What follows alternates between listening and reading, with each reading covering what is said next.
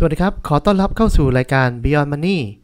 วันนี้ผมจะมาพูดคุยและแชร์ แนวคิดจาก VI ชื่อดังชาวอินเดีย นายวิเจเคเดีย ติดตามกันได้นะครับ การลงทุนแบบ VI เป็นการลงทุนที่สร้างผลตอบแทนได้ในระยะยาว เป็นการลงทุนที่เน้นเข้าใจศึกษาและเข้าใจธุรกิจ ถือหุ้นในระยะยาวเหมือนเป็นเจ้าของ นอกจากนี้ยังต้อง เข้าลงทุนในราคาที่เหมาะสมอีกด้วย วันนี้หลายๆ คนน่าจะฟังแนวคิด VI จากฝั่งตะวันตกมาเยอะละ เรามาฟังแนวคิด VI จากฝั่งตะวันออกประเทศอินเดียกันบ้างนะครับ โดยในวิเจคเดียนะครับ เป็นสามารถที่จะบริหารพอร์ตของเขาให้เติบโตได้จากเงินเพียงแค่ก้อน 20,000 ดอลลาร์สหรัฐนะครับ เติบโตไปถึง 100 ล้านดอลลาร์สหรัฐนะครับ ก็ผมว่าคล้ายๆ ดรนิเวศนะครับ ภายในระยะเวลา 20 ปี โดยวันนี้ผมจะมาแชร์ให้ฟังว่าแนวคิดของเขาทั้ง 7 ข้อเป็นอย่างไรบ้าง ข้อที่ 1 เขาแนะนำว่าการที่เป็นนักลงทุนเราไม่ควรจะมีรายได้ประจำจากแหล่งเดียวก็คือตลาดหุ้นนะครับ เพราะว่าตลาดหุ้นยกตัวอย่างนะครับในช่วงนี้มีการผ่อนมีความผันผวนมาก ๆ เลย ถ้าเราเป็น full time นะครับ นักลงทุน เราก็จะต้องพึ่งพาตลาดหุ้นอย่างเดียวนะครับนั้นก็จะมีความเสี่ยงมากขึ้น คุณวีเจแนะนำว่าควรจะมีรายได้อื่น ๆด้วย เช่น การทำงานประจำหรือการหาทานทำธุรกิจส่วนตัวหรือหาไรายได้เพิ่มเติมไปนะครับ เพื่อมาเสริมกับการลงทุนในหุ้น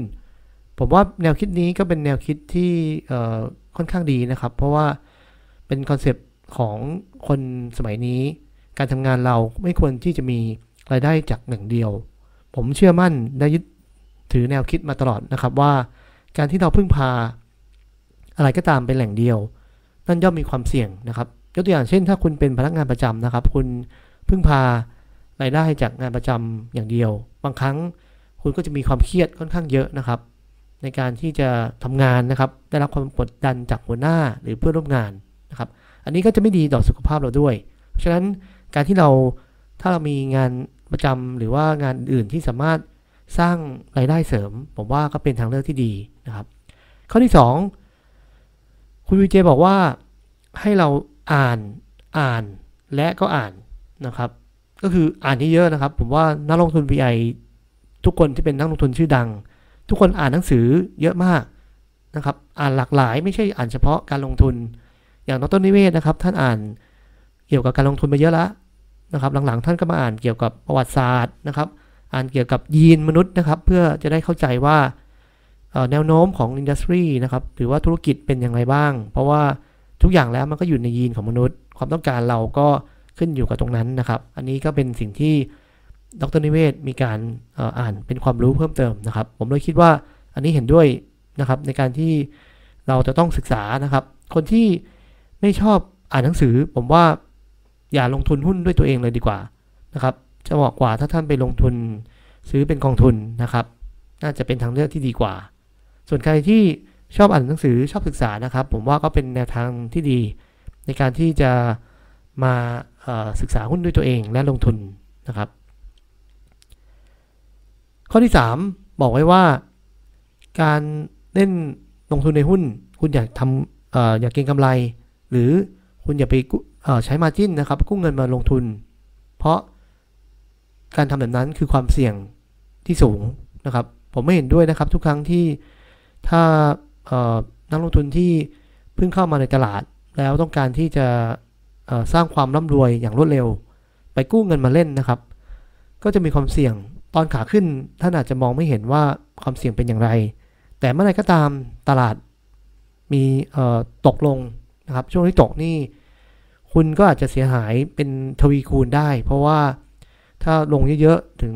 ระดับหนึ่งนะครับ ทางโบกก็จะต้องบังคับให้คุณขายหุ้นทิ้งนะครับ และเมื่อนนั้นก็จะเกิดเกิดหายนะกับพอร์ตของคุณได้ ในข้อที่ 4 บอกไว้ว่า การลงทุนคุณควรจะให้เวลานะครับ ให้หุ้นทำงานเพื่อออกดอกออกผลอย่างน้อยๆ 5 ปีนะครับ ใครที่บอกเข้ามาลงทุนวันนี้นะครับ เราก็ถามตลอดว่าทำไมหุ้นไม่ขึ้นสักทีนะครับ หุ้นเมื่อไหร่จะขึ้นทำไมหุ้นตกนะครับ ผมว่าอาจจะไม่ใช่แนวคิดที่แนะนำนะครับ แนวคิดคุณจะต้องมองว่าคุณลงทุนปุ๊บต่อจากนี้ไป 5 ปีจะเกิดอะไรขึ้น คุณก็ต้องรับบ้ายเพราะคุณเป็นเจ้าของธุรกิจนะครับ ถ้าหุ้นตกไปคุณรีบขายแสดงว่าคุณก็คิดผิดตั้งแต่แรกที่ที่คุณลงทุนในตัวในหุ้นตัวนี้ นะครับเพราะฉะนั้นนักลงทุน VI ที่เก่งๆ ก็จะมองระยะยาวไป เพราะเมื่อเขาตัดสินใจแล้วเขาก็จะเชื่อมั่นว่าใน 5 ปีนี้ แม้กระทั่งรุ่นลงมาระดับหนึ่ง เขาก็ยังมั่นใจว่าสุดท้ายแล้วหุ้นก็จะกลับสูงขึ้นไประดับเดิม และเพิ่มขึ้นไปอย่างต่อเนื่องในอนาคต ดังคำพูดที่ว่ากรุงโรมไม่ได้สร้างเพียงแค่วันเดียวนะครับ กรุงโรมต้องใช้ระยะเวลาหลายร้อยปีกว่าจะสร้างเสร็จ การลงทุนเรานะครับ ไม่ใช่สามารถเสกขึ้นมาได้ภายในระยะเวลา 1 เดือนหรือ 1 ปีนะครับ ถ้าท่านต้องการรวยเร็วนะครับ เข้าบ่อนน่าน่าจะเหมาะกว่าสำหรับการลงทุนในหุ้นนะครับข้อที่ 5 บอกไว้ว่า การลงทุนในหุ้นเนี่ยให้คุณดูหงอยเฮงให้คุณดูผู้บริหารให้ดีนะครับ ว่าผู้บริหารท่านนี้มีเป้าหมายเซตเป้าหมายไว้อย่างไร แล้วคุณลองติดตามดูว่า เป้าหมายที่เซตไว้เป็นจริงมากไหมมากน้อยแค่ไหนนะครับ คุณวีเจบอกว่าเขาจะไม่ชอบผู้บริหารที่ชอบคุยโม้นะครับโอ้อวดเกินจริงนะครับว่าไตรมาสนี้ปีนี้รายได้จะเติบโต 50%แต่พอคุยเรื่องแผนงานแล้ว ไม่ได้มีความมั่นคงหรือยั่งยืนเลยนะครับ อาจจะเป็นการเติบโตชั่วคราวนะครับ ด้วยการกู้เงินมาซื้อธุรกิจนะครับ แต่ธุรกิจ อาจจะเป็นธุรกิจที่ไม่ดีก็ได้นะครับฉะนั้นเราต้องลองดูว่าแนวคิดนะครับ การพูดของทางผู้บริหารเป็นอย่างไรบ้างนะครับ ก็ opportunity day ก็เป็นทางหนึ่งที่เราจะสามารถเห็นได้ว่าผู้บริหารคนนี้ หน้าตาท่าทางเป็นอย่างไรบ้าง สไตล์การพูดนะครับ โม้ไหมนะครับ แล้วพูดแล้วทำได้จริงอย่างที่พูดไหมนะครับ อันนี้เป็นสิ่งที่สำคัญมาก ๆ เลย ข้อที่ 6 นะครับ คุณวีเจบอกไว้ว่า คุณอย่าตอบสนองต่อตลาดหุ้นเร็วเกินไปนะครับ เช่นพอหุ้นขึ้นเยอะๆนะครับ ทุกคนก็ออกมาเป่าประกาศว่า วันนี้กำไร 10%นะครับ วันนี้กำไร 50,000 บาท จะทำอะไรกันดีนะครับ เต็มเกลื่อนทางเว็บไซต์เลยนะครับ ผมเข้าไปเห็น ผมอยากผมมองว่า มันเป็นระยะสั้นเกินไปนะครับ ที่เราจะดีใจทุกครั้งที่ตลาดหุ้นขึ้น หรือคุณจะเสียใจสุดๆเลยนะครับ ตอนตลาดหุ้นเกิดวิกฤต นะครับโพสต์กันเต็มที่นะครับบ่นกันทั่วเมืองนะครับทุกอย่างดูเลวร้ายไปหมดนะครับเพราะการทำอย่างนั้นจะทำให้คุณอยู่กับตลาดหุ้นไม่ได้นานนะครับ เพราะอารมณ์ของคุณยึดติดกับตลาดหุ้นมากเกินไป อันนี้ก็จะทำให้พอตลาดหุ้นลงเยอะๆ แน่นอนว่าคุณเสียกำลังใจ และสุดท้ายคุณก็เดินออกจากตลาดหุ้นไปนะครับ คุณวิเจพูดไว้ได้อย่างน่าสนใจเลยนะครับว่า ตลาดหุ้นเป็นแหล่งของความเสียใจนะครับ เขาใช้คำพูด ผมขออนุญาตใช้ภาษาอังกฤษนะครับว่า the stock market is the place to obligate you make money you regret you lose money you regret you make less money you regret ก็หมายถึงว่าคนเราไม่เคยมีความ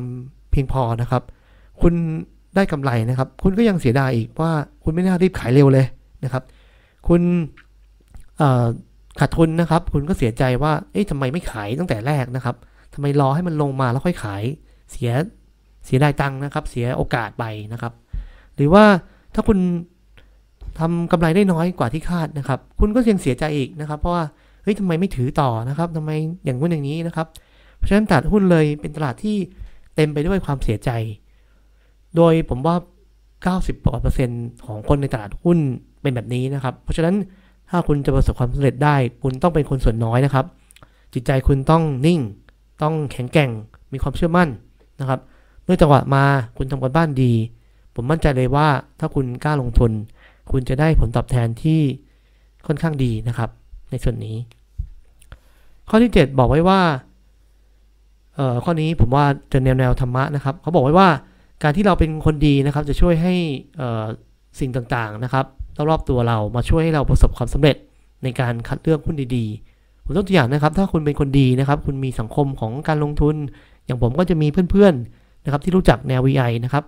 ซึ่งผมก็คิดว่าเขาเป็นคนดีนะครับ ทุกครั้งก็มีการคุยกันนัดเจอกันบ้างไตรมาสละครั้งนะครับ แลกเปลี่ยนความคิดกันนะครับ บางครั้งก็ได้ความรู้ใหม่ ๆด้วยนะครับ ก็คิดว่าสิ่งเหล่านี้แหละครับ ว่าถ้าเราเป็นคนดี คนรอบข้างเราก็จะเป็นคนดีนะครับ ทั้งหมดนี้ก็จะได้ข้อมูลดีๆให้เข้ามาที่ตัวเรานะครับ โดยเคทาง VJ แชร์เพิ่มด้วยนะครับว่าตอนที่เขาขายหุ้นเนี่ยเขาจะขายหุ้นก็ต่อเมื่อมีเหตุการณ์อยู่ 3 เหตุการณ์ที่เกิดขึ้นนะครับอันแรกก็คือนะครับมีการเปลี่ยนแปลงผู้บริหารนะครับ อาจจะมีผู้บริหารมือดีนะครับ ออกไปมีคนใหม่เข้ามาแทนที่ แล้วไม่คิดว่าจะแทนที่ได้นะครับ ก็อาจจะเป็นขั้นเหตุการณ์หนึ่งที่พิจารณาที่จะขายหุ้นนะครับอันที่2คือ ในแง่ของการเปลี่ยนแปลงของสินค้าหรือบริการนะครับ มีคู่แข่งเข้ามานะครับ แข่งขันและสามารถที่จะแซงเราแซงบริษัทเราไปได้ หรือในแง่ของแนวโน้มเทรนด์ของตลาดเปลี่ยนไป อันนี้ก็เป็นสิ่งที่สำคัญมากนะครับ อันที่ 3 คือ ถ้าหุ้นขึ้นมาสูงจนถึงยกตัวอย่างเช่น PE 40 เท่านะครับ คุณบีเจคิดว่า ถ้าอัตราการเติบโตไม่ได้สูงเท่ากับทาง PE นะครับ อาจจะไม่ได้แบบเติบโตปีละ 40%แล้ว เติบโตแค่ปีละ 5-10%นั่นอาจจะเป็นโอกาสที่ดีในการขายหุ้นก็เป็นไปได้นะครับสำหรับแนวความคิดของทาง BJ เพราะฉะนั้นโดยสรุปนะครับผมมองว่าแนวคิดของการลงทุนแบบใหญ่ค่อนข้างจะคล้ายๆกันนะครับ ไม่ว่าจะมาจากซีโลกตะวันตก หรือซีโลกตะวันออกนะครับ ผมศึกษาดูแล้วก็คล้ายๆกันคือว่าต้องเป็นคนที่มีจิตใจที่มั่นคงนะครับ ไม่ตื่นตระหนกนะครับ ตลาดหุ้นขึ้นก็อย่าดีใจเกินไป ตลาดหุ้นลงก็อย่าเสียใจมากเกินไปนะครับ มีจิตใจที่แข็งแกร่งนะครับ เป็นคนที่ขยันนะครับ มีชอบศึกษาหุ้นนะครับ ทั้งในส่วนของแนวคิดการลงทุน ในส่วนของบริษัทต่างๆ หรือแม้กระทั่งอย่างที่ผมบอกไว้นะครับ ดรนิเวศ ก็มาศึกษาที่เกี่ยวกับประวัติศาสตร์เกี่ยวกับยีนพวกนี้เพิ่มเติมด้วย ก็เป็นส่วนเสริมกันไปที่ดีขึ้นนะครับ นอกจากนี้ในแง่ของการมองธุรกิจนะครับ ผมมองผมคิดว่า เขามองธุรกิจระยะยาวเหมือนเป็นเจ้าของธุรกิจนะครับเป็นลักษณะแนวคิดที่คล้าย ๆ กันนะครับ ก็วันนี้ผมคิดว่าเป็นแนวทางหนึ่งสำหรับนักลงทุนนะครับที่ได้ฟังว่าแนวคิดของ VI ฝั่งทางด้านอินเดียเป็นยังไงบ้างนะครับ หวังว่าวันนี้ episode นี้จะเป็นข้อมูลที่สำคัญนะครับที่ช่วยเสริมให้นักลงทุนมีความสามารถในการลงทุนที่แข็งแกร่งที่ดีขึ้นนะครับ ถ้าชอบ episode นี้ยังไงกดแชร์กดไลค์นะครับ นอกจากนี้ก็กด subscribe กดกดกระดิ่งด้วย เพื่อที่จะได้รับฟัง episode ใหม่ ๆ จากผม วันนี้ขอบคุณมากนะครับ สวัสดีครับ